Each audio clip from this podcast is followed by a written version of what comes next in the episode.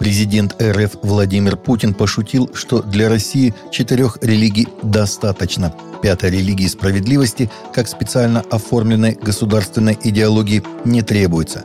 Писатель и публицист Александр Проханов в четверг на пленарной сессии Международного дискуссионного клуба «Валдай» отметил, что справедливость лежит в основе русской цивилизации.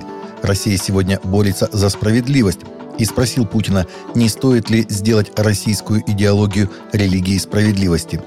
«У нас четыре традиционных конфессии, нам достаточно», — ответил Путин. «Пятая будет», — сказал модератор сессии Федор Лукьянов. Российский еврейский конгресс РЕК обратился в СК и прокуратуру с просьбой дать правовую оценку высказываниям помощника секретаря Совбеза Алексея Павлова о хасидах, говорится в сообщении пресс-службы РЕК, распространенном в среду.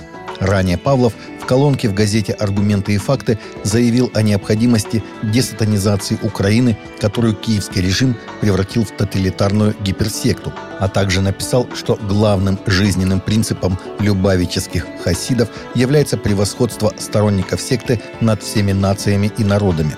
В РЯК выразили солидарность с главным раввином России Берлом Лазаром, который выступил с осуждением этой публикации – Госдума РФ приняла в первом чтении пакет законопроектов о запрете пропаганды ЛГБТ, педофилии, а также демонстрации ЛГБТ-информации и информации, побуждающей к смене пола среди подростков.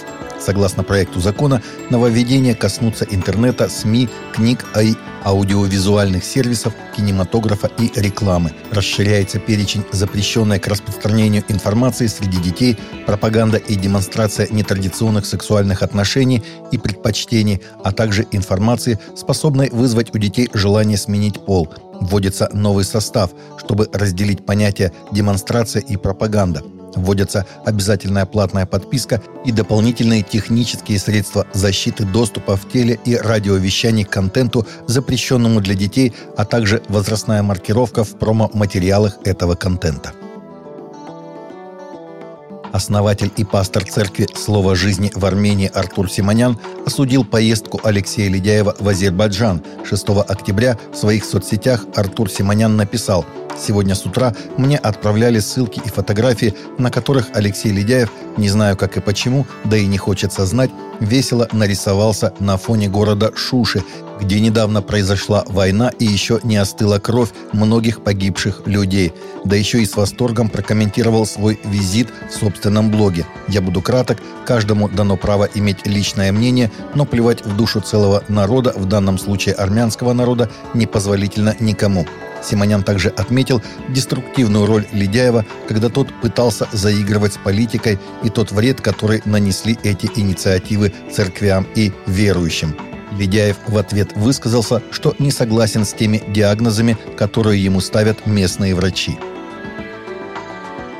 Порнография – порог, которому поддались множество людей, включая священников и монахинь, надо удалить подобные материалы со своего смартфона, чтобы не поддаться искушению. Об этом Папа Римский Франциск сказал, отвечая на вопросы священников, обучающихся в Риме. Расшифровка опубликована на сайте Ватикана. Дьявол заходит через это. И я не говорю о порнографии, сопряженной с преступлениями, вроде насилия над детьми. Это уже признак вырождения. Но о нормальной порнографии, сказал понтифик – Говорю вам, это то, что ослабляет душу, дьявол заходит через это, продолжил Франциск. Он сказал, что эта проблема уже затронула священников, семинаристов, монахинь. CBN News стало известно, что датский евангелист Торбен Сандергард – который был взят под стражу 30 июня во Флориде, находится в ожидании решения по ходатайству правительства США о предоставлении убежища. Сандергард и его семья бежали из Дании в 2019 году, опасаясь преследований и арестов после кампании со стороны правительства и СМИ. Торбин является основателем последней реформации всемирного движения, которое стремится вернуть христианство к книге деяний – он также основал Центр Иисуса в Дании, который обучал учеников из 30 стран распространять эти послания по всему миру.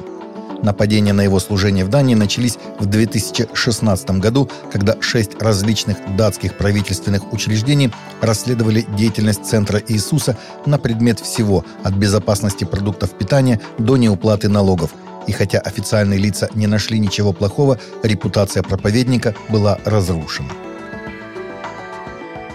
Таковы наши новости на сегодня. Новости взяты из открытых источников. Всегда молитесь о полученной информации и молитесь о мире и о мире в сердцах.